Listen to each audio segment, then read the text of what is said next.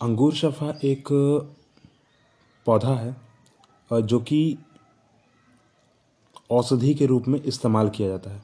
ज़्यादातर इसको सुखा कर इस्तेमाल किया जाता है, क्योंकि इसके जड़ों में कुछ विषैले तत्व पाए जाते हैं, जिसके कारण इसके जड़ को छोड़कर बाकी सभी चीज़ों का इस्तेमाल हम लोग जो है करते हैं औषधि के रूप में।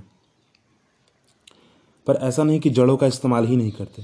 क्योंकि उसमें विषैले गुण हैं, पर इसके बावजूद जड़ों को पीस कर, उसको कूच कर और उसको बाहरी लेप लगाया जाता है, जैसे कि गठिया, न्यूरे, लजिया और सूजन।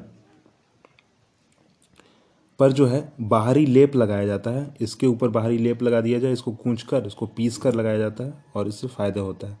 पर बाकी जो इसके गुण हैं जैसे इसके पेड़ के पौधे, इसके पेड़ के पौधे के फूल, फल जो है, वो दमा तथा कुकुर खांसी में भी जो है लाभकारी होता है। और इसके सेवन से जो है पसीना बनने की क्रिया जो है बनने की क्रिया मंद हो जाती है मतलब कम हो जाती है। तथा अमाशय और मुँह में लार पैदा करने वाली ग्रंथि की क्रिया भी धीरे धीरे कम होने लगती है और धीरे हो जाती है।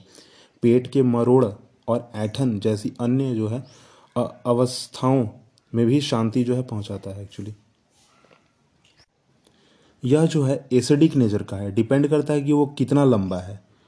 और इसमें जो है एंटी स्पा स्पोमोडिक गुण पाया जाता है, ठीक है? और इसका साइंटिफिक नेम जो है साइंटिफिक नाम जो है इसका, वैज्ञानिक नाम एट्रोपा एक्यूमिनाटा है